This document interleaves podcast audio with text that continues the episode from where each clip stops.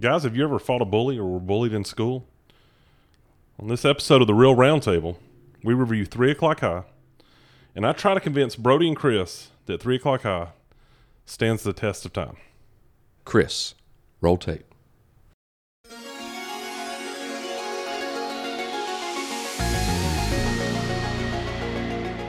The Real Round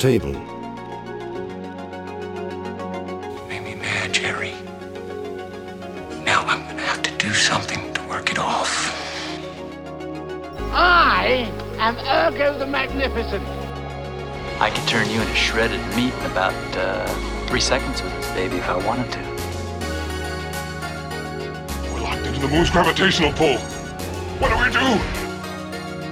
We die. I don't kill men without good reason. All right, you primitive screwheads, listen up. See this? This is my boomstick.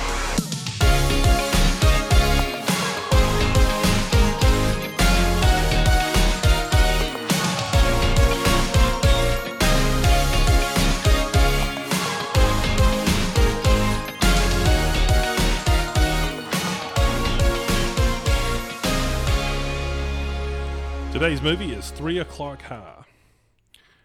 I don't know about you guys, but when I was a kid growing up, the thing I hated most was bullies. And I don't know if you ever had to deal with a bully, but fighting a bully or having to deal with that 100%. situation is one of the worst things, and it happens to everybody. And so today, Brodie was my bully. Brodie was your bully. Brodie's everybody's bully, and uh, and so when it comes to, to to taking on a bully, all the fear that goes in your head, um, I thought this would be an awesome opening film for us to watch. But because we can talk about we can talk about bullies, It's a modern issue. it's a modern issue. We can talk about bullies. Well, I we- mean, it's not just modern, but yeah, it's it's, through an history. Yeah. It's through history. It's always been. It's it, it will always be, no matter what things you put in. Not that that's our main focus, but watch this bully and how it plays out, and to have that fear that you know you're going to have to take on the bully. What goes on in your mind, and I think this film does such a good job of being able to show that. And so the whole movie, this is what it's about. It's about a character named Jerry Mitchell, who uh, it- everybody likes Jerry. Every single person in school likes Jerry. He has no enemies. Um, even the teachers, he's a teacher pet. All these things that go on. He's sort of neutral. He's very neutral. You know, he's like not, the, he's like not the popular. everyman. I think a lot of people probably relate to the character because he's Vanilla.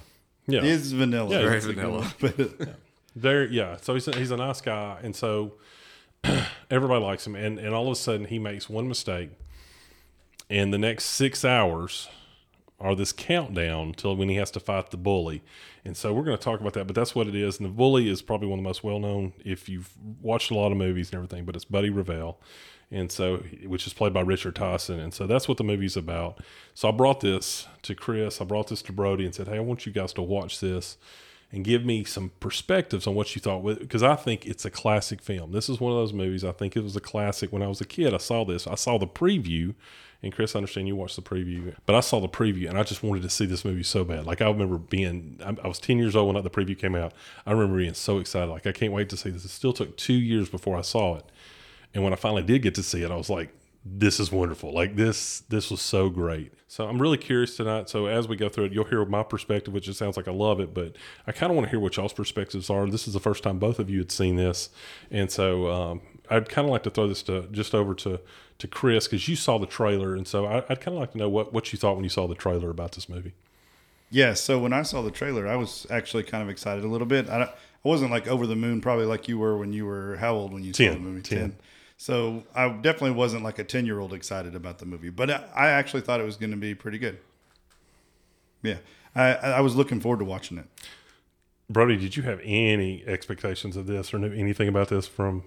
I knew nothing about this movie. I've never heard So of it. from till Yeah. the moment you hit play, there was no. There was nothing. Yeah. Well, except for being told that it was about a bully. Right. Which, hmm, that So- was it. Well, let's let's jump in. We don't have to talk about everything, but I want to talk about some of the, the things I think are kind of interesting and stuff. One of them is Casey, the guy that uh, plays Jerry Mitchell, and uh, our person that gives us pronunciation because I'm terrible at this. So, what what is Jerry? What is uh, Casey's last name there? I just want to hear you say it there, Brodie. See if you can say it. Siemaszko? Okay, that, I think that's right. I think, I think that's you have right. to say it with a lisp. So uh, if you don't know who he is, uh, he's been in quite a few things, but uh, he was really known for uh, Young Guns. He was in the uh, Young Guns movie. He was one of the, the gunslingers. I'm pretty sure he got killed in that one.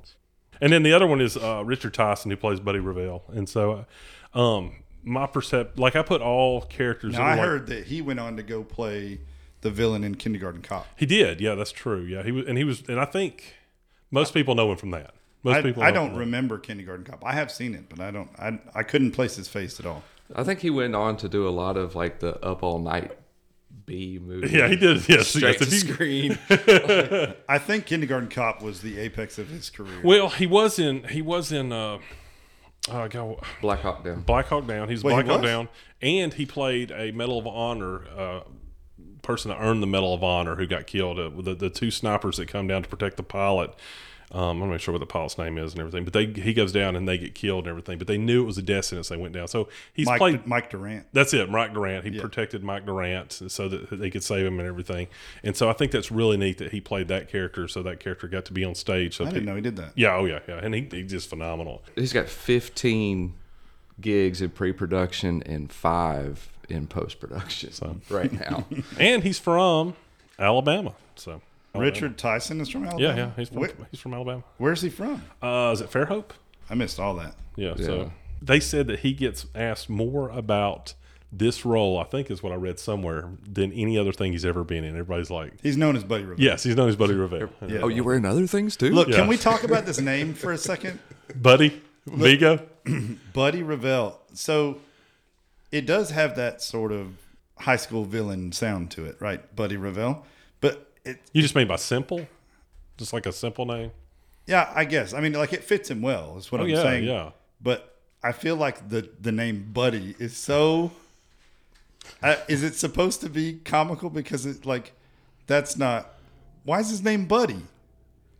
Th- This movie It could have been something way more intimidating. Yeah, but I think it's meant that it's There's you have to say the full name. like a little bit comical. No, you have to say Buddy Revell. Yeah, but he's a buddy to nobody. That's the whole like that's that opposite. He's not a buddy. He's he's the enemy of everybody in that school and people outside of that school as well. I know. Just every time I would hear someone say "buddy," and I'm Yeah. like, uh, just. Uh, I just feel like you need something a little more sinister. Like You, a little oh, bit. so you think it? Uh, see, I love the name Buddy because I think it's pretty hilarious that, that he is not a friend to anybody. Like he's just no one's buddy. yeah, no one, Yeah. no one's buddy and stuff. So and, and he's the exact opposite. Everything about him is the exact opposite of, of Jerry. I mean, they're they're, they're Yeah, they are polar. polar polar opposites and stuff like that. I don't know. Look, they they say they talk about the same amount. Buddy doesn't say much in the movie. Buddy does not say much, but Jerry. Well, and that's the thing. Buddy gives such a good job of uh, his expressions. I mean, he has the same expression that whole movie, except two parts. Right? Like he's always just angry, and then when he gets when he gets his nose bloodied, you see him go insane. Like you see his eyes going. Like I think he's a good actor because you then see he him go insane. smiles at the end. He does. That's the second one. Yes. I thought he was going to cry when he got punched. He doesn't smile. I don't think he. I don't think he smiles. I don't think Well, it's was like a anger. I think I was like, smirk. oh no. It's the s- mm, it's barely like a, a smirk. smirk. Yeah, yeah. Yeah. Hi- His, I don't know how he did his lips to move that small amount enough for everybody to notice, but he does. He does a good job. He does a good job. So yeah, so I think yeah, I think uh, I think he's. I don't know if they could have picked a better person to play him of all the bullies. You know what he I reminds me of the young Heath Ledger. Like what is it? Some what is that movie? Uh, something about Mary. What was he in? Something about Mary. Something about Mary. That's- I- you I- know when he has like the long hair and the leather He jacket. played- he was He's the that. bad boy. You he was a detective. Wait, wait, wait, wait. Heath Ledger and something about Mary. Isn't that, am I wrong? No, no, uh, Heath Ledger's not in that. No. Richard He's Tyson's Richard in it. Tyson's in something by Mary. Yeah, he's in it. He as plays the detective. FBI agent. He's the one that they think they're well, finding that, then I'm killers. mixing up two. I'm thinking of the old Heath Ledger, the young Heath Ledger. That's what he reminds me of. Oh, Like back when he played the bad boy in You the talking ripped about- jeans. You're talking about. He's talking about ten things he? I hate about you. T- that's it. That's, That's it. Yes, ten Yeah. things I hate about you. That's yes, right. yes, and that, that's what he's. Well, That's what I, I think of when I see Buddy Revell. Like the think way I've he's dressed, the way he climbs out of the car. You know, Mr. Cool yeah, Mister Cool, doesn't like need anybody. Anti cool, like rebel cool. You know, rebel cool, and not only that, you know, but there's there's this reputation about him, and he's fine with that reputation being there, right? Yeah. I mean, he doesn't care that anybody thinks that and everything. But Buddy does have one problem: you cannot touch him. and Everything. can we talk about this for a second? This is so dumb. The touching. This is so dumb. There's no human that's like when you touch me, I now beat your face into Now the look, ground. Ah. I, I'm all in with the don't touch in the bathroom. Yeah. Oh, I Okay. get that. Did you see the hand switch? Did anybody catch the hand switch? I switch? did see that. Look, he goes to shake him with his left hand, and then he realizes he's holding this jump with the other hand, and then he like he switches hands, and then just stretches out the other hand, and I was like, oh my gosh. That that makes me talk, want to talk about something else in the stall. Okay, why do you stand? No, no, no. There's five stalls there. There were five stalls there. Why do you go to number two there? Why don't you go to an e- everybody? Every time I go in, I go to an edge. It's an If unspoken rule. It's unspoken. You go to an edge if you're by yourself and everything. Not only does he go to the second one, which still loves, leaves Buddy two spots that would be away from him. Buddy goes right beside him. Like, hey, buddy, I don't, I don't really get that. You know, unless he just had something in his mind that he always has to go in the middle. Like he that. just wanted to size him up. I'm gonna admit and say I have unrealistic expectations uh, on movies, and like, so these things really, really bother me. Oh, this and it's was- like when he reached his hand out to shake his hand, I'm like, people don't do that. People don't do that. Human beings don't do Give it a that. shake hands there. And then when he like he realizes that uh well now Jerry has to die because he brushed my shoulder, I was like, okay, this is quite ridiculous. I'm, I can't stand this is the and this isn't a little thing. The whole movie Yeah, yeah. revolves around the fact that he brushed his yeah, but a stranger touching me in the bathroom that'll start a fight. I, I was about. I I mean- mean, I'm with bro. But I'm not gonna murder you. I don't well, he doesn't say murder. He says fight at three o'clock. I wouldn't Fight. postpone it. you've already slammed him up against the wall and broke the glass. Like you've already We're- showed pain. Yeah. I had of me. trouble with this through the whole movie. That is so funny because the only pro- trouble I have in the whole movie is the very front, the driving scene. Okay, and I know most Oh, people yes, aren't, but it's so corny and it doesn't fit in anywhere else the rest of the movie and everything. But I did notice something when I'm watching this. Did you guys notice that they had the Gadsden flag in the front of this? Yes. I thought, why does Jerry Yes. have a Gadsden flag? That's because back then it was totally kosher. Was it? But, but does, did they even know what it meant and everything like that? Because Yeah. that whole Yeah, they that whole says, "Don't tread on me, don't Yeah. tread on me, don't tread on me," and so it gives you this idea of the whole movie that he's got this, but he doesn't really. Oh, I didn't it. put those two together. That No, makes he, sense. He never believes this, and so I've got my theory. As we go through it, you'll hear my theory start coming out. so we got back to the beginning, which is where we should Yes, we should have started. where we should have started. Which, by the way, intro montage, great. Yes, camera work. I love that stuff. It was fantastic. It was top notch Hollywood camera work. And realistic. Even better than some. Realistic. I mean, a kid is going to smell every piece of clothing in his Oh, yeah, yeah, bedroom yeah. before he puts something on. I do that now. I was watching this with my wife, and as he throws that in the uh, microwave, she was like, "No, you can't They- do that. okay. you can't do that. No, in your food, no." You're about to see how nitpicky I am. I he they montaged his finger on that microwave button way too many times. It was like four times on the microwave button. oh my gosh, It's like Chris might we be the most get it. nitpicky. He's using the microwave. You don't have to even multiple buttons. It was like time, time, start, and then he took. Then he put his pop tart in there with it. yes. So he did it all over again. They did it all over again, and I was like, I think that was just Okay. by the music. yeah. But anyway, But no, you're right. I though I did like the montage. The really good film work. Well- the whole movie had really good camera work. By the way, yes, the camera work is phenomenal. You know, I can't lots- let you attack anything on that. no, uh, it was perfect. Especially the clocks, and, and we can talk about that later. But the clock is is That's a it- central theme It's an actor in this movie. I mean, the way they set it up is it is a Mm-hmm. character in this movie. Is how they look at the clock. because they use it in in so many different ways to tell the story, and they use it in the audio in the background a Yes. lot, and You hear that ticking? yeah, it's sort of an ambient noise a lot of times when the pressure is on for Jerry. Okay, let me let me jump back just in this. Okay, let's just jump out of the podcast. Let's jump out of this movie for a second and think about the times that maybe we were in the office when we were in trouble, and you hear that, or you're in, no after class is over, you got to go do something. You're you know you're in trouble. Hey, you're going to see me after class. I mean, you can hear that too, right? I mean, you heard those kind of symbols. So they, the filmmaker, whoever I guess the the, the guy that wrote it, the director, were, was able to take that those fears that we had growing up and throw that into the movie, so we will remember that kind of stuff. So to me, that's that's so much of this. I, I don't know if you would ever say. I mean, it's no Schindler's List or anything like that, but you would be able to look at it and say it hits so many fears that you have, or so many things that you go through in high school that a lot of people don't talk about. So the only other thing I would say about the opening is the the sister. I was kind of curious about what you. I mean, is that not the? I mean, she's like the sweetest person in the world. Like I don't remember. I love my sister. I don't remember her. I don't remember her being like She- willing to jump into fight for me. So her character was quite one dimensional. Yes. You know, and there's very few lines and stuff. So there's not a lot I can say about her. I don't think that she played the role any worse or better than it was written. I don't think the actress actually had siblings and knew how they interacted. I mean, we my brothers tried to stab me before, and he's younger by six years. I'm just saying. I don't know about tossing me some some knuckles and saying get it. So when they paid off Buddy, Yeah. you remember when he paid him off? Uh, paid off paid the- off. Uh, what's his name? God, what was his name?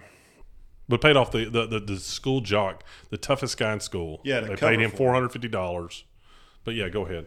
Yeah, when he was going to cover for him, that looked like well, the fight not may not happen, Right. You know, and my wife said something about it, and I said no, the fight's definitely going to happen. It wouldn't be the movie, even without seeing the trailer. You know, the fight's going to happen. Like something's gonna, there's to be a clash there between the two of them at some point. I think that takes. I think that what that adds to the movie is you know it's going to happen. So every time he's doing something, you're like, "How's this going to fail?" You know, it's like watching Roadrunner. You know, trying to uh, Coyote and Roadrunner. Yeah. You know he's got this great plan, and But he's you're trying gonna to get figure out how smashed they're in the gonna head with there. it. Yeah, yeah. And so, okay, so how what what what is all going to happen? How's he going to get stopped on this? Especially when he gets to the the like, and I guess we can talk about this now. But when he gets to the teacher and he tries to to get thrown out of class, and then he just passes out. I mean, they Yeah. get so. So over and over, I think that's part of the movie. That's what makes the movie really good to me. Is you know he's going to fight. You don't know exactly how the fight's end. More than likely, you think he's going to win because this is 1987. It's most movies have a happy ending, but how's he going to get there? Like, what ways is he going to get there? Yeah, he goes through a lot of different plans of escape or plans to avoid or or get out of it. He tries all kinds of different ways, but I mean, as you know, he eventually ends up in the hands of of Buddy. You were talking about the jock a minute ago. Did you know that that library scene? So when he goes in and to face Buddy, Yeah. when the jock goes in to face Buddy in the library, and then all the bookcases get knocked over Yes. when he knocks him out. So that scene uh, was not written into the film. It wasn't part of the script, and so the writer. I heard this story from a YouTube video that I was watching with the reunion. It was a 20 or 25 year reunion. Uh, I think it's 20 year reunion, maybe. Anyway, but they were discussing that particular uh, day. They were filming the library, and some of the screenwriters came on set and asked them what they were filming or whatever. And he said that they were filming the library scene, and they were very confused. And he was like, "Library scene? We didn't have a library scene."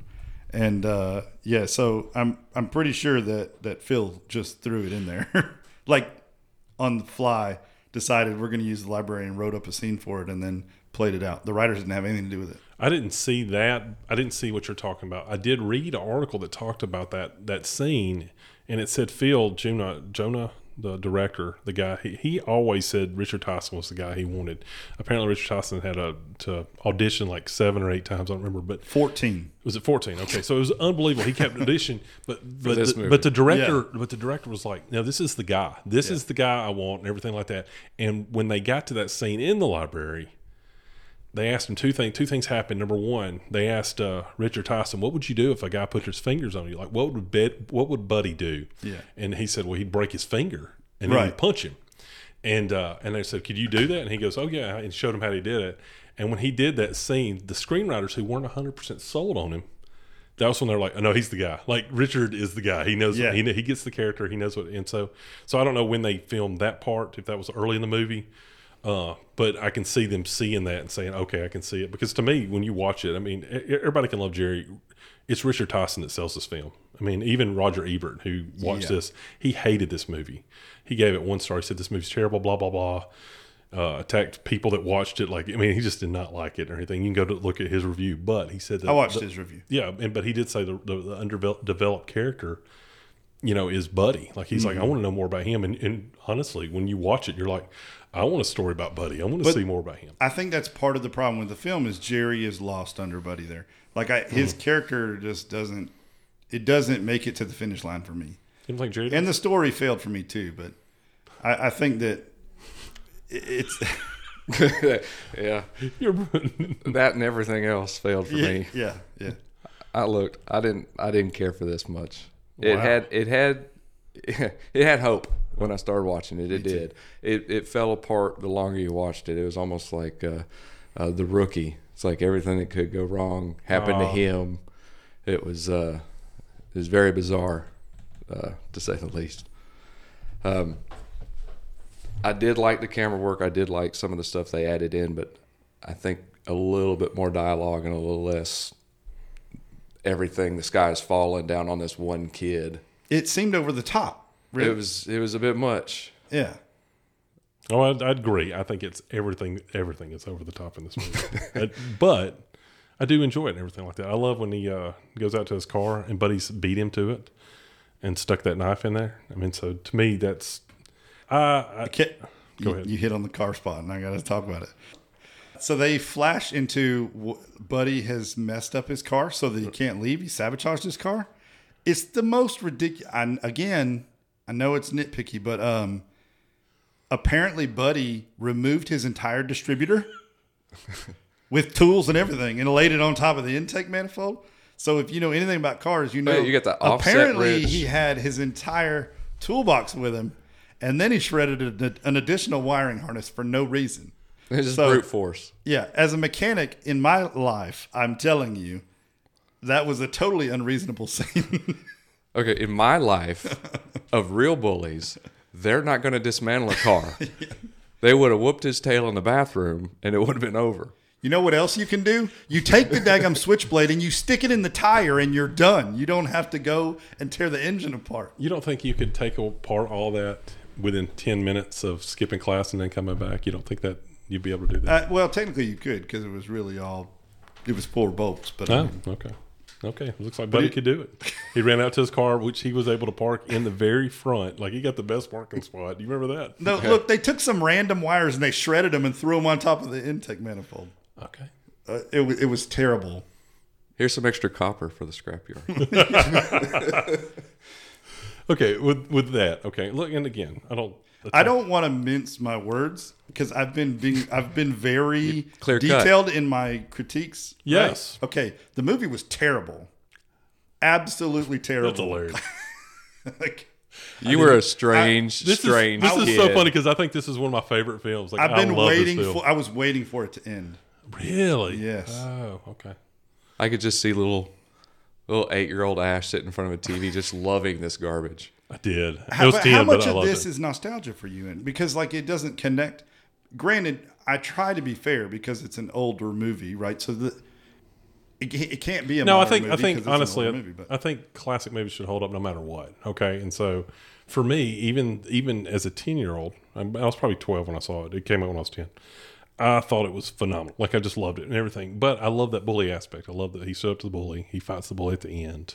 I love that everything went wrong. I mean, I think that's great. I, and, and I love his best friend. His best friend goes and does this Oh yeah, that Ins- curly-haired kid. insane thing by planting a knife, which is stupid. And then that fails on him. And then he ends up, uh, but at the end, he ends up jumping into the fight and everything. And so he ends up jumping the fight, totally just, my Buddy just takes him out with no problem and everything like that. So, I mean, there's so many things I, I do like about it, about the stand up and, and the, and the, and the fights. And I like all the, the, just every class has a different thing that, that, that comes into play. Okay. Yeah. And it always fails him. No matter what he does, he fails him. So I don't know. I, for me, it's just it, maybe it was nostalgia that I love it, but I, I go back. The problem is if you see something as a young kid and you watch it and you love it, it's still there. and love so, is still there. And so for this one, this one did this one held up for me. I didn't. I, I was I loved it just as much. Uh, and the cool thing is, I, I watched this with my son. My son loved this. Like he thought it was great. Like he really, and he's about the same age as I was when I saw it. So he loved it because he recognized some of the the uh, the ideas, those things that go on. And uh, but I'm sure my wife would think it's dumb. I, I get that. I think this is less a movie and more of a premise. Like they started with a good idea and just threw some filler in there and called it a movie. Because I do like the the the bully aspect. I do like the realistic, you know, waiting for that. Now, granted, if they're going to wait till three, isn't that usually because you're going to fight away from the school, or Right. After you know, I mean, if you're going to fight on campus, I didn't even wait? understand the three o'clock fight at all. It was like so he had Everybody him in knows the get out at bathroom and he's like, and now I have to make you pay for it. So at three o'clock I'm going to beat you up, and I'm like, You already bashed him into the mirror. Just finished beating him up. I don't understand why you're waiting. Yeah, I think they could have done without. to have a theory. And look, and I'll, I'll, I'll go ahead and start laying it out and everything. And it's because he smiles at the end. It's because of uh, Buddy smiling at the end. Okay, and so you see at the very front. You see again. I'm gonna go all the way back to the very front. You see that uh, the Gadsden flag, and so you've got in your mind that that you're supposed to stand up for what's right. You're supposed to not be run over, not be attacked, and everything. And so this whole movie, Buddy is not. I don't think Buddy's the villain. Okay, and maybe I'm insane by looking at this. I think I don't know if that's what they were. I Trying know to where do. you're going now. But here you have this guy. In the wrong direction. No, no, I'm not disagreeing. I think, look, honestly, I, I, but if you want, if you look at it certain aspects, look, I'm not saying this is 100 percent right. I don't even think they did that. But if, but I, when I watch it, one of the things that's pretty funny to me is who does he punch in this movie? He The punches, principal. He punches the principal. The principal puts his hand on him, and we got all these stories that he hit people before. He had, he had knocked out. Now we don't know how many are true because at the end they always talk about Jerry, and you start hearing Yeah, rumors that there are I lies about Jerry as well. But who does he punch? He punches him. He punches the. uh I mean, he punches, He punches Jerry, the jock. but Yeah, but yeah, but he doesn't like knock he doesn't him knock out. him out like he does the other three. Right. Okay, and so he punches the, he The punches jock. the jock. And look, is the jock a good guy? I think Jock is one of the worst guys in the movie. I think he's way worse than Buddy. I mean, think about it. He was a mercenary. He He's a mercenary. That's it. He pay to- me. I'm not going to do this for because it's right. I'm not going to protect you or anything like that. Give me some money. I'll make sure you know. And then he keeps a hundred dollars. I know that guy tells him he can have a a hundred, but he keeps a hundred dollars even though he didn't what he guaranteed he didn't do. And then he beats up uh, the Duke. Okay, I love the the character of the Duke is just. I mean, he's, I don't know who that guy is, but they throw him in. And he's only got two scenes, but he's so over the top with everything. So- and then he comes in so at the end like, "I am going to fight you," and just Buddy knocks him out. Like, there's no doubt. And so He got- just looks like an angry Mr. Clean. Yes, that's it. Yes, it. he's so cocky though. Like he's he's more cocky than anybody in that movie and everything. What does he say when he leaves the uh, the, the the office? And he says like, Duke out or something? no, no, no. He says you can't get anything past the dude. That's it. Yeah, that that arrogance and oh, stuff Oh, like that. You're like, who Now, he goes you? on to do good stuff, though. He goes on to, to oh, be Oh, in in other career? good movies. Yeah, Yeah. he's he's in The Rookie. Oh, okay. Your Of favorite course. movie? Well, I'm just saying. I didn't recognize him at all. Yeah, this had a, this had a lot of similarities. He was in American Horror Story. I don't know. He's done a bunch of series stuff, but he's Sons of Anarchy. But he he, he plays authority figures in most all of them. And that's what he symbolizes here, really. Right. Right? He just symbolizes the strong arm of the Yes. the enforcer. Yeah. And useless. Yeah. Right. And everything. But so you have. But he doesn't three- have a brain. He doesn't have a brain. He, you know, and but also the guy that he runs around with, he runs off like a coward the moment. Like he he didn't stand up and fight. Like he's like, I'm out. Oh, of his here. mi- yeah. The minute his whatever the disciplinarian guy. I don't. Even, I don't. I don't know what that was. I've never had that in any that school either. I ever went to, or even school I visited. But and I they think used that and the whole. What did they call the sort of school for troubled kids? They called it continuation. Yeah. which is a term I'd also never heard before. Yeah, I hadn't heard that. Those the, they handled. Maybe that's normal other places, not in areas that we live in, but uh, those terms, continuation and like the head disciplinarian, none of that made sense to me. Well, and uh, I don't know how. I mean, you I don't get know how many who they people you are. punch, and you don't get expelled. Like there's got to be a, a limit to this. Well, we know modern day, you punch one. yes, one you're gone. one. That's how Yeah. many you get. So I, just to put it in perspective, we said this movie came out in '87. Yes. Okay, so the guy that played Duke in '87 came out. He was in O'Hara, Hooperman, Death Wish 4, Three O'clock High, Downtown, Three on a Match, U.S. Marshals, and at the end of '86, Dalton Code of Vengeance 2. Wow, One one year. he's done a lot of stuff. So Duke again, uh, it's, he's he's an over the top character. I, I, I'll, I'll say that. There's How no did you doubt. say his name? Mitch Pileggi? Pileggi? Yeah, that sounds right.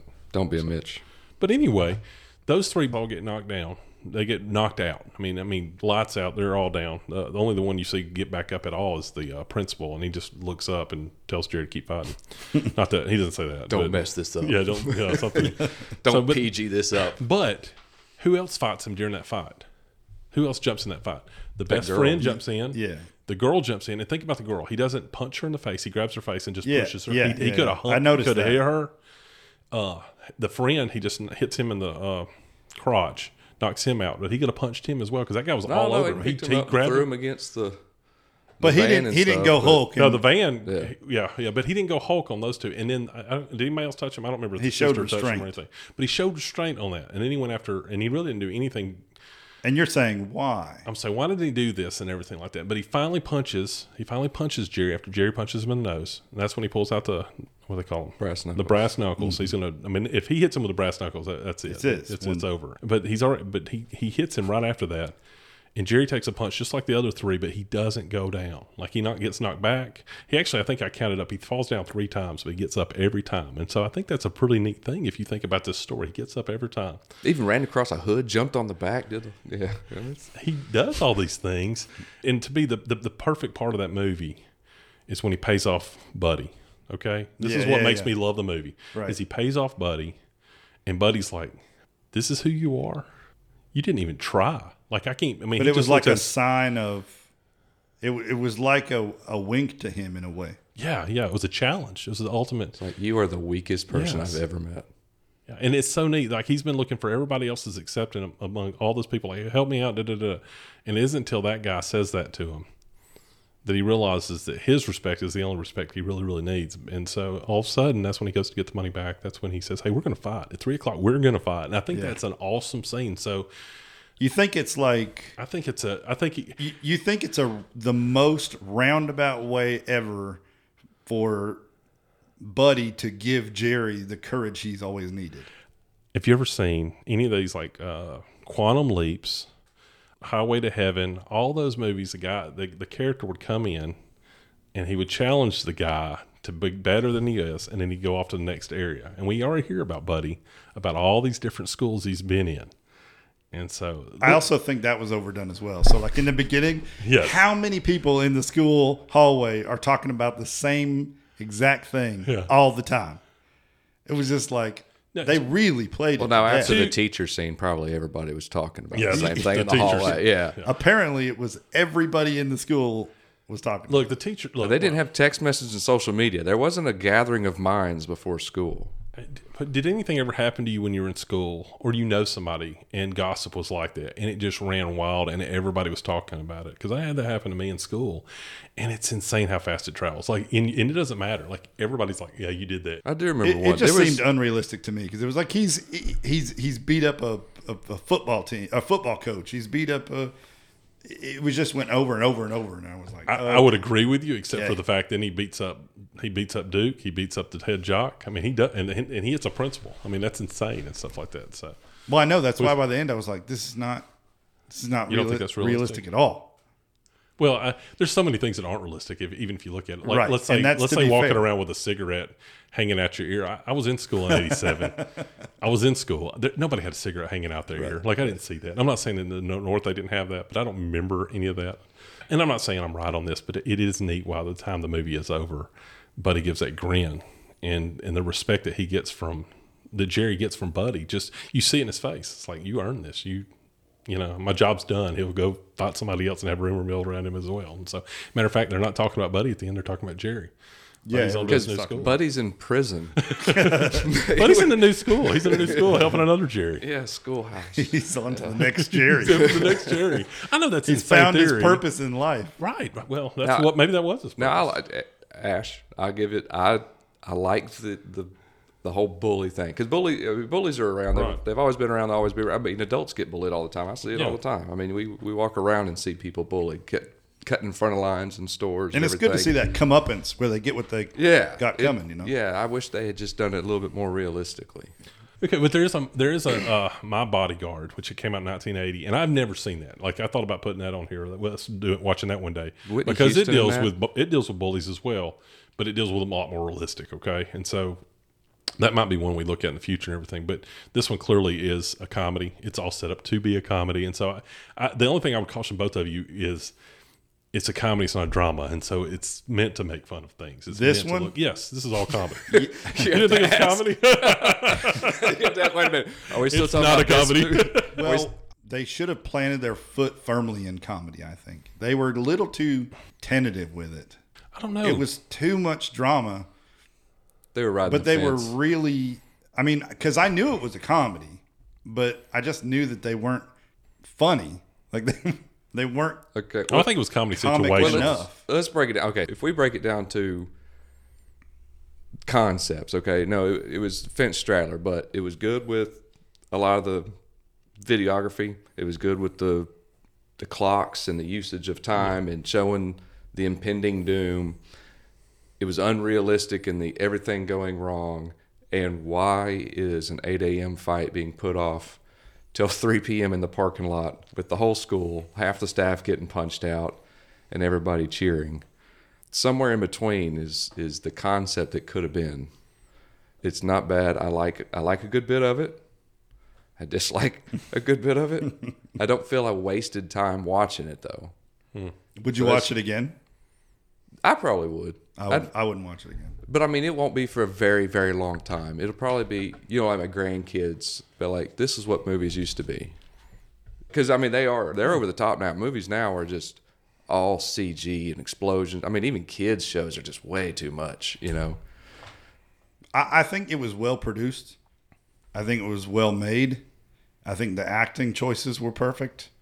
I think the script failed a little bit, and I think the overall execution where it came together just fell flat for me. I think for me, I think I could take out two things, and that might help both of y'all. I would take out for sure the, the crazy girl that's his best friend. That made no She sense is to so me. So insane. Like, you're What like, the heck is that? And even at the end, you're like, does What he get with her, the teacher, or Oh, does he go yeah, out with yeah, the, it's the, the cool girl? for our Can we talk about the statutory issue that we have here? Can we talk about this? Look, I, I had forgotten about that. I had forgotten so much about that. When that popped up, I'm watching it with my son. I'm like, oh, I guess I got to fast forward. It's like in one day he had that whispering pretty girl that talked to him all the time. Yeah. I don't understand why she couldn't speak. no, I want I want to hear you. If are you're talking to me. about the one that rode with him in the car to begin with? No, no, no. I'm talking about. Uh, You're what- talking about Karen Uh, Clark, the dream girl. Lisa, Yes, the Lisa dream- the dream girl. Right. You know, she had the two with her all the Yes. time, and she always whispered because she was apparently deaf or something. so She had like three lines. she had three lines, and they were all very, very hard to hear.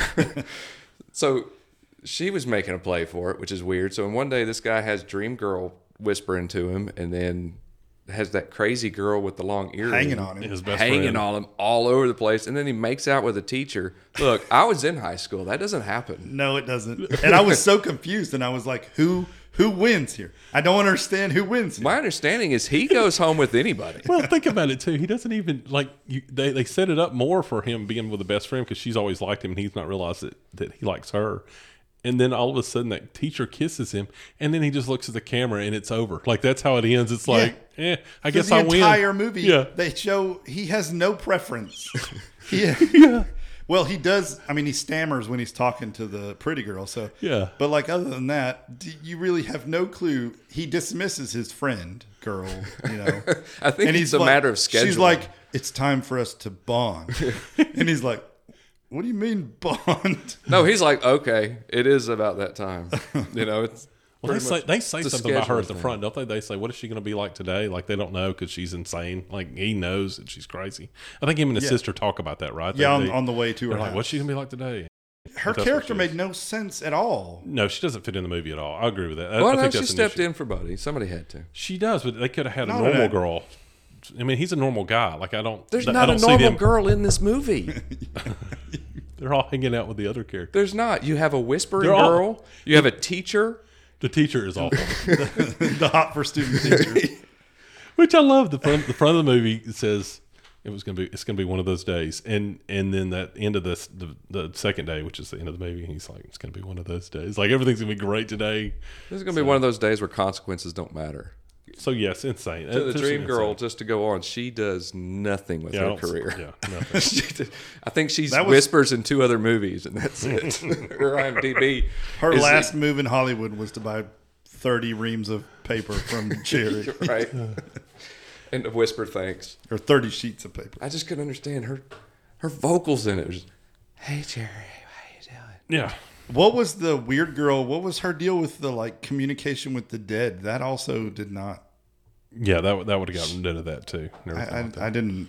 Also, busting up the supply room and the cops just showing up. Like, how did the cops not show up during the fight? Like, they show up five minutes after the fight. I'm not saying there's not loose, a lot of loose ends in this. There are, but I still love it. Yeah. But I just laugh at some of the insanity that, that happens through this. Uh, I, I meant to bring this up, and this is just some examples I thought were really cool that makes the movie interesting. Is if you notice, every time he's in a different class, they always have stuff going on that they're either studying or the, they're watching. Like one of them, they're watching in the science. They're watching, and it's like a praying, praying mantis It's a killing scorpion. Is it scorpion? Okay, scorpion Yeah. killing.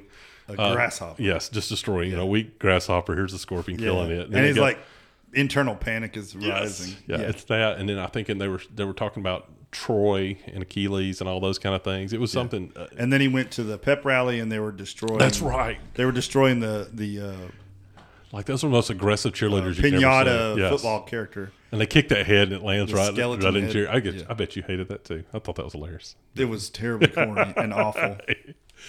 So when this came to fruition, where everybody just thought, man, let's let's come up with a really good script for 87 and they were all sitting around this table it's like everybody had a little bit of input but nothing melded with anybody else's it's like we got to have this creepy girl that does seances we got to have the dream girl that's unobtainable and you can't hear you got to have They the- were just the filling teacher from- archetypes. They were. Yeah. yeah you got to have the teacher from the breakfast club out of nowhere you know that kind of thing and yeah. So you know that Spielberg was really attached to this film to begin with, yeah and then sort of removed himself later on. I think that he saw what was happening, and like he knew the potential for the story, and he knew the potential for the film, and then see he was pretty involved in choosing a lot of the characters and things like that.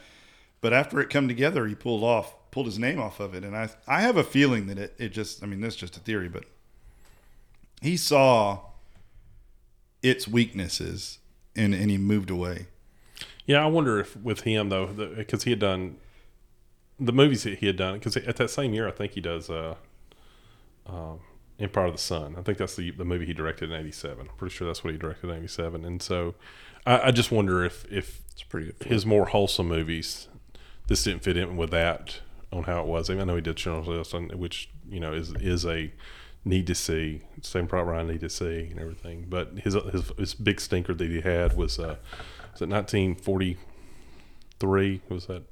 He had a war movie that was just terrible, and so I, yeah, I, I do wonder if it, for him to step back. 'cause, I mean, he had some stuff that was really really good. So I don't know. I, I- I think overall, to me, the uh, I like it. I, I like the bully aspect. Again, I, I look at it th- through the uh, the eyes of Buddy fixing him, fixing Jerry. Um, I think they could have done better casting on certain people. Uh, I don't think they could have got better person for Buddy. We talked about how he had been brought in like 14 times before Yeah. they actually gave him the part. And I heard that it was because they knew they wanted him, but they couldn't tell him yet Uh, that he had the part until they had everything secured, until they had all the pieces in place. And so what they did was they just kept bringing him back so that he could perform with all the different Jerrys they were running through. oh, and so they brought in a bo- whole bunch of different ones and um and so he would do different he would act different scenes and uh, do different castings with all the different jerrys until they found the one they wanted to use with him because mm. they knew they wanted him then they told him they had the part that's why he came back so many times no, that's awesome. I, I- knowing that and everything, because I still think I think that, and I don't want to attack Casey and everything, but I, I don't think he's the best. I don't know. There might have been better guys for Yeah. for that role. I'm not saying there you know who they had in up up, up No. behind him kirk cameron Kirk Cameron, really. Which is funny because Kirk Cameron came out with maybe the exact week before this, Father and Son, oh like Father, like Son, mm-hmm. and so which that does way better than this movie. Of course, Kirk Cameron is number one. i don't that know if i could see this movie with kirk cameron no definitely. I definitely think I could see it. Michael J. Fox. You think Michael J. Fox could pull this off? that's um Yeah, he would have had better facial expression I think for so. sure. I think he, he's good in those high school roles back in the day. Uh, Phil Joanou, I think that's how you say his name. Phil Joanou said that um, Steven Spielberg, uh, in his sort of quest with this movie when they started out, his goal was to search for an, the next Michael J. Fox. It was like Oh, okay. that was sort of the goal, and I, they didn't really get what they wanted. I don't think in the end. Now, now, as far as Steven Spielberg, that same year, like you say, I looked it up. So he did Harry and the Hendersons, Inner Space, Three O'clock High, Empire of the Sun, Batteries Not Included, and then that following year, Who Framed Roger Rabbit. but those were mostly produced. I think he directed. Yeah, those were- Empire. I don't know about the other ones if he directed. No, he's a producer on Empire of the Sun, Which he oh, was we just didn't a- direct Empire of the Sun? but it's got him down as a producer credit. Which he was just a producer with this film as well. Right, right, right, Wasn't directing. but- So, but again, oh, what's the other, what name those films again? I know Empire of the Sun's great. Harry Anderson's did Harry and unbelievable Hendersons, amount. Yeah. Uh, Inner Space. Inner Space is great. Batteries not included. Who Framed Roger Rabbit? Yeah, they're making a second Who Framed Roger Rabbit right now. Wow. It's scheduled I hadn't heard that. with Spielberg But all those movies did phenomenal at the box office, except for this movie. That's the only one that didn't. and the really do third good. Gremlins. And so he jumped out. I'm not, I'm not even kidding. they can't do that. yes, That's not there. Look, uh, it's on the list. Oh, that's great. How did you guys feel about the sound score, the um, music used in the film? I'd have to say forgettable because I don't Very remember much forgettable. of it. I mean, Yeah, that's, and, but but just- everything in '80s was like that, right? It was. It was like all the same. Casio Which- keyboard. Yes. Which, which if you listen to our intro and and uh, a little bit of we we, we you did a good job, Chris, of putting it to, to make it sound like that '80s Yeah. style. That's what I love about it. Is it sounds like all those. I mean, you could throw any soundtrack. You could sound any soundtrack just about on any comedy of any '80s movie with any other comedy of any '80s movie. They all just yeah. exactly. yeah, they're all jumped together. It's- Agreed. You listen and you're like, it's retro enough. Which, which the sad thing is, is you look at movies now, and movies come out. They'll use they use modern day artists. They use those things, and if they went back and put some of those, I really feel like they took some of those music uh, of nowadays and put that on those. Some of those films would jump up. I I tend to agree with you because the music is tough sometimes when you're just listening. and You're like, it it just it's so dated. The music part you can't Right. Bring to a modern understanding. You know, so you're Yeah, like but some of the old stuff you can use, like uh, Stranger Things. Man, I love the some of the Uh, yeah, stuff you they Yeah, they do a turn good job, but Yeah, they still made it. can't- They made it. They made it sound. But they did all their own kinda. Yeah. stuff. Yeah, Right. Yeah. So, but it, but if you use again, this is this is score, and so whoever's writing, and I didn't look it up, but whoever's doing that music, I mean, they're making it sound '80s, but they sound very similar. But if you're using actual soundtrack, then even if the movie is old, you can go back and be like, "Oh, that was an '80s song. I remember that. I, I love that song from the '80s." You know. Yeah. No, so I think, I think when they go that, and I'm not attacking, but when they go that cheaper route where they just do the score, it does date it every time, like you say. You know? yeah. Music by Tangerine Dream. Tangerine Train. Yes, actually Tangerine pretty big. Dreams, and then they had yeah they were Yeah. and then they brought in uh, another artist I think to do the to work with Tangerine Dreams. Some people seem to All of forget are that it's such an important part of of the experience. You know, It is. It is. And look, honestly, I, I keep, you know, I make the argument back then, if you at least put 80s, I don't know, Madonna or Yeah. Michael Jackson or any of those songs in it, or, you know, or one hit wonders, yeah, those hold. But if you get like a Hans Zimmer who can make a great soundtrack, I mean, that makes or breaks a movie. And I've seen movies and they're like, this would have been a great movie if you'd had a better soundtrack. Yep. You know, and even Inception's my favorite movie. And, and that's why, that's got to be one of the reasons. And then, and Nino Morricone's my favorite musician of all time. And every one of those westerns, like you can watch some of those westerns he did the soundtrack for, and the movie is absolutely terrible. But you'll sit there and watch the movie because you're like, man, the music's good. Like, Oh, you I- know, a- one one of my favorite soundtracks back when I was in high school was probably Spawn, and it was because it was oh, that was just the music. I mean, the look, the movie wasn't great, but they had a very unique soundtrack. They Right. would take two completely different artists and blend them together in a song, and it was memorable just because of the music. Yeah.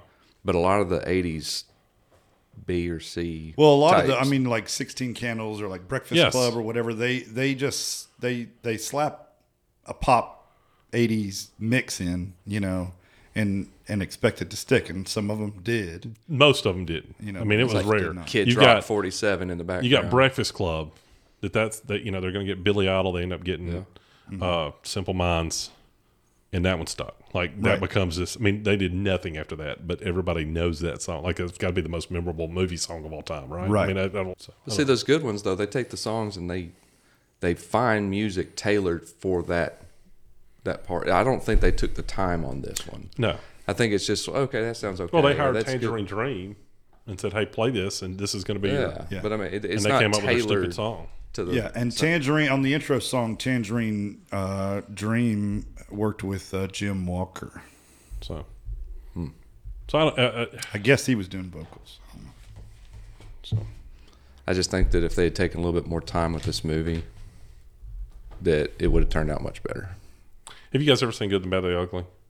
No, No, Okay, the whole movie is set up to get to this duel at the end, but the, it's the mu- music sets it up. If they would have done that with this movie, where it would have been more focused on the music slash the cinematography, if they did it like they did with the clocks and the time. Yes. and everything, if they And do the used music, get back there. music to do that. yes, as he gets ready. So okay, I, I think y'all made some very valid points. Um, you dashed my hopes. I was hoping you guys would enjoy this movie, and so I wouldn't lie if I would say I'm a little bit sad that it uh, did not. I enjoyed come up to watching it w- with the wife. So I mean, that was something because Yeah, we, yeah. you know, uh, now I enjoyed watching my son. Like that was the first time he had seen it, and he he was he he thought it was pretty awesome. He, especially he enjoyed the fight scene. Like I think he the fight scene was kind of neat to him. And so Well, during the bathroom scene, we had to kick the kids out. I was like, if a man touches you in the bathroom, you whoop his tail, but you don't have to call him all these names. Yeah, we stopped the movie at that point, and then the kids went to bed, and then we moved, and then finished watching it in the bedroom. I But how like, cool! Okay, I don't know if we mentioned this, but I did want to go. Okay, so at the end of the movie, when they start talking about the rumors about Jerry, Yeah. I was getting a kick. There were, you know, oh, I heard he hit him with one punch, or he carries brass knuckles, and it was like, Yeah. and I heard he ran into the classroom and stripped the teacher down. it was like, it's just like some fiend out of nowhere. Uh. and you said this one made it made three and a half million dollars, three point six million dollars. Yeah, but it cost like five million dollars to make. Yeah, it was a, it was a loss for him, and probably killed some of these people's careers. I mean, honest to goodness, I have no idea and everything. But Richard Tyson, Jerry Mitchell, the those actors, they kept going. John Ryan, Mr. O'Rourke, he he did a ton of stuff. Jeffrey Tambor, he's the most famous of all these, and then Mitch Pileggi, I think he played the Duke and everything. But, Casey Shishmishko or yes, Shishmaski. Now he went on to do quite a bit too. I mean, he's not. no, known, yeah, yeah, yeah. but He did. He's he's- still doing stuff. I mean, yeah, he's doing a lot of stuff. absolutely. I don't think Franny Perkins did anything They were- outside of her weird role and I, stuff. I told you I listened to that um, reunion Yeah. thing on YouTube, and they made some jokes about Steven Spielberg. really? yeah. So they started it, and they were like, "All right, I think everybody's here." And they were like, "No, Steven's not." Somebody said, "Oh no, Steven's not." And the other dude said, "Oh yeah, he'll be here soon. He'll uh, his chopper is on the way." Oh, I meant to say this. Alice Nunn, that would play the uh, nurse. Just so, just a little shout out. She's also the one that plays Large Marge in uh, Pee Wee's Big Adventure. And so, Tell him large Marge sent ya. yeah, so I, I thought we'd need to give her a shout out. So she did do something, which I think that came out in 1987 as well. So, yeah, let's let's go hey, ahead. I don't know what he played in, but wasn't the he looked famous to me? Wasn't Jeffrey Tambor like a? oh yeah, he's big. Yeah, he oh, was yeah. in Arrested Oh, Development. yeah, he he's in a a bunch lot. of stuff. I was gonna say I've seen that dude. Yeah. all, I never did look his name up, but Yeah, yeah, he's in a lot, lot of stuff. He's probably, honestly, of all these, he's probably the most well known. I mean, with what he's done. So, but I guess I don't know how big he was back then, but he's he's done a lot of stuff. Matter of fact, there's one actor, the guy that directed uh, the Ghostbusters movie with the remake with the girls in it. The guy that did that, uh, he's in this movie as well. He plays uh, like a hall monitor or something like that. Would you recommend that people give it a shot just to just to see, or do you say no, stay away from this? It's it's it's terrible. So, I'll, Chris, I'll let you go first. Each of us give it different ratings, um, and so we're rating everything. Somewhere it's going to be one through nine, and so just to, to see nine being perfect, one being that was terrible. It should be burned. So, Chris, what do you think? Chris is thinking. He is sitting over there deep in thought. I would probably give this a three. Okay. Yeah. Okay, three. And I'm guessing that means nobody. You would not recommend it. And you can give your last last opinions about it. You just you've we- I- I- clearly. I know I you can- hate this film, but I can state my opinions. I think that my favorite parts about the film were the camera work and the use of themes. Yeah, and um yeah that was about it. Yeah. and i don't have as much love for buddy revell as a lot of people do and feel like he really was a good you know villain that stood out and was the star of the film. He probably was the best character but that's just because he was in a mix of terrible characters. Like i mean he stood out but i don't think that outside of this he would have stood out. Okay. When I reached the end of this movie, I felt really, really bad because I saw the entire movie and my wife saw all but like the last 20 minutes. So she got to see the crappier part of a crappy movie. the the dysfunctional school without the dysfunctional fight.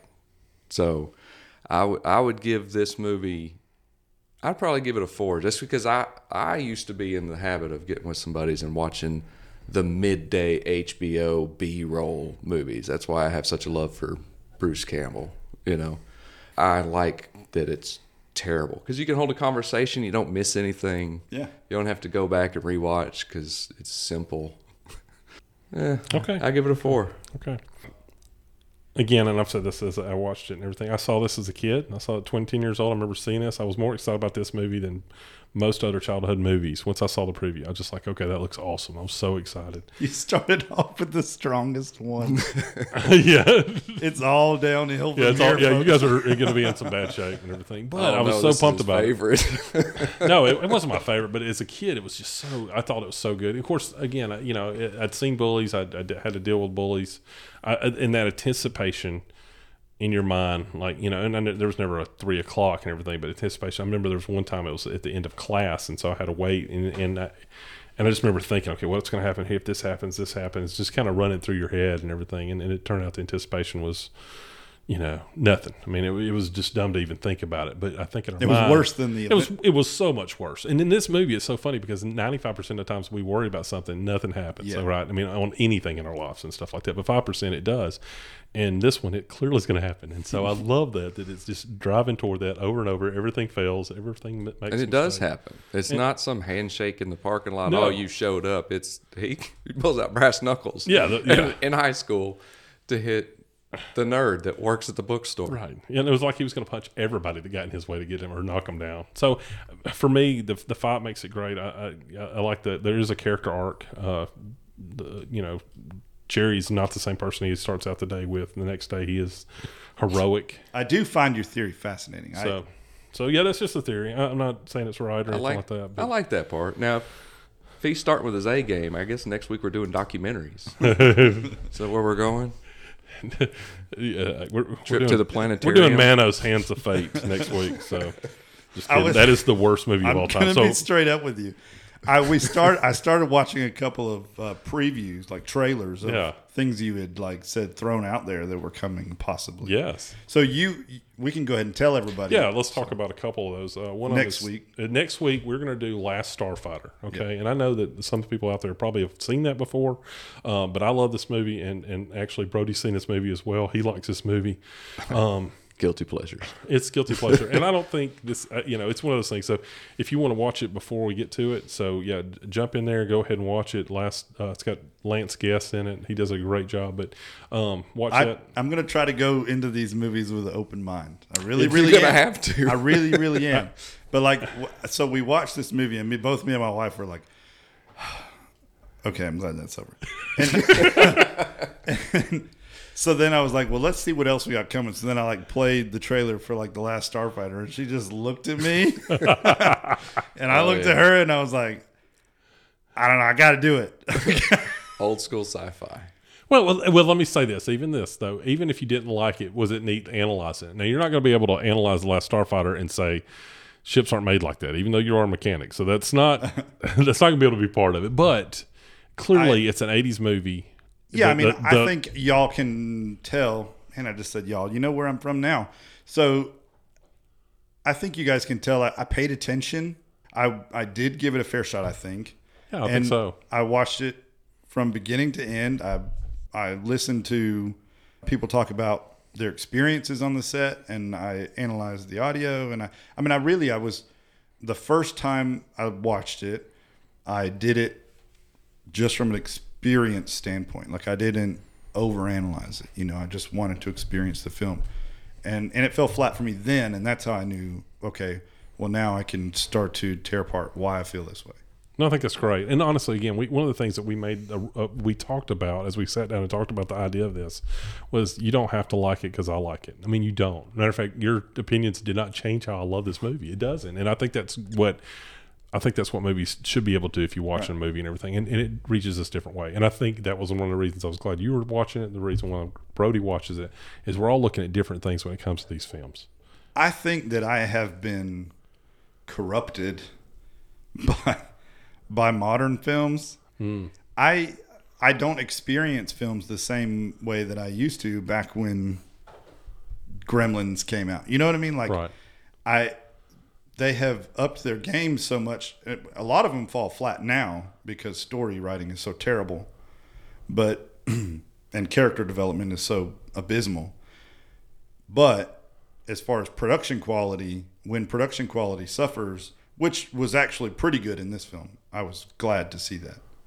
But my tendency to dislike older films is because of production. That's why I struggle with. So, and we knew this going into this podcast. You and I had talked about this before that I just older films just really did not interest me at all, and it was that was partly the reason. Okay. Well, and honestly, when it comes to Last Starfighter, I think one of the things, if you watch an old Star Wars, you watch Starfighter, as, and I know we're not talking about that, but just as you watch that one, just realize the production's going to be different because they didn't have the ability to do certain things. So, I give this film an And eight. budget too. I mean, Star Yeah. Wars came out before it It did, yeah. and had better. It does, but if you look at certain like- things, I mean, they're blue dots and red dots, and they're just pushing buttons. I mean, it looks way better what they can do now. But if you go back to the '60s Star Trek and some of the things you see, Yeah, I got I got to be fair and not not judge their CG quality. Yes, well, but still, do you enjoy the film, even if that, that hurts? I mean, it's it's up to you because there might be listeners that, that that's what they're looking at, so they Sure. might not want to watch Sure. anything. But I've, I've, even though with all that, I wonder. I feel like maybe maybe you hated this movie. I get that you hated this movie, but Fairly, s- fairly certain. one hundred percent certain. But I like how he still holds out some kind no, of no, hope. no, I don't think you hate hope. it, guys. I think you just you're you're leaning in that direction. I would ask this one last question to you as you as we walk away. Watch this. As- watch as I think it in front of your eyes. You love. I've got a this gun on y'all movie. right now. You better like this, okay? um, no, I give this film an eight, but I, I, I would just ask this question, and this is how a lot of times I judge a good film and a bad film, and then, you know, if I walk away from a film and I never think about it again, then it was a bland film. Now, if it was a terrible film, uh, you know, I'll think, man, why did they do that? That was so stupid and everything like that. So sometimes I don't regret those if it was because I'm like that was kind of I, I- I started thinking that. But if it was a film that I really enjoyed, I still think about some of those things. Man, they did that. That was really really cool. And it's weird the, those the movies that that's come out of that I never would have thought that was a really interesting movie, even though it really made me think. Does that make sense? And so I feel like with, Yep. with hopefully hopefully some of these things yeah i feel like with this movie this is what i love is that you'll think back again and and again i love the buddy the buddy character is just one of my favorite characters i mean he, he is like i don't know he's kind of like i know he's the bad guy He says like everyone that meets him on the street knows him as Buddy Revell. yeah, that's yeah. his, that's so, who he yes, is. and so I mean that's who he is, and and so I, honestly, I was I actually was looking like, man, if we ever get big on this pod, how can we get Buddy? Because I just want to interview him with this and like us be able to sit down and talk to him and say He's never gonna- he's never going to do it, but it would be so cool is to be able to talk to, to to Richard Tyson and say, man, that role was really really neat that you did. Come on that podcast where the dude said you your character was terrible. I'll make him sit right between you two. Sit right between us. Hey, now I, I I lived in Mobile in the early '90s. Oh, you might have known him. Yeah, Uh, he so may, we- I wonder if he ever moved back. I don't know. I know his, Not if he was there was something I read that his brother Yeah. went for like office down What there. What do you too, mean? so- Okay, I can't I'm not gonna stand say Mobile. I was going to oh, say. well, apparently I was we're not in what do you- Mobile, people. What do you mean? What you stayed in California? That's Yeah. better than Mobile. no, that's why I got out.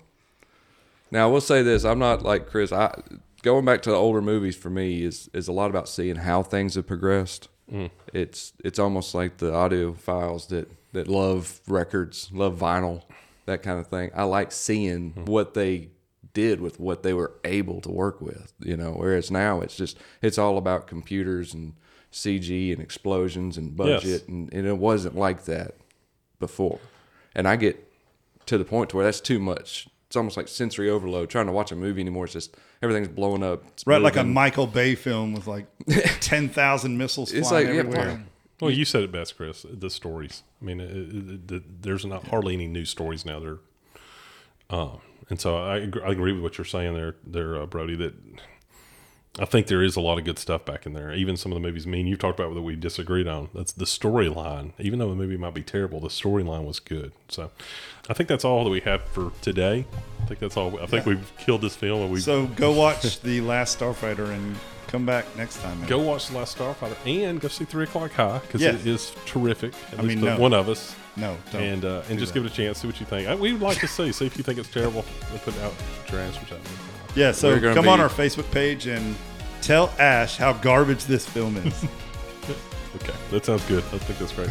Uh, well, for Brodie, for Chris, and myself, Ash. Um, do we need to say what we're our things? Anything we're doing? Ash underscore uh, roundtable. Yeah, That's you can. Twitter. Yeah, if you can announce that. your Twitter or whatever. Um, we'll have more for you guys um, as we progress and everything. And uh, we're glad you're here. We hope you have a good day. So we're out. That's it.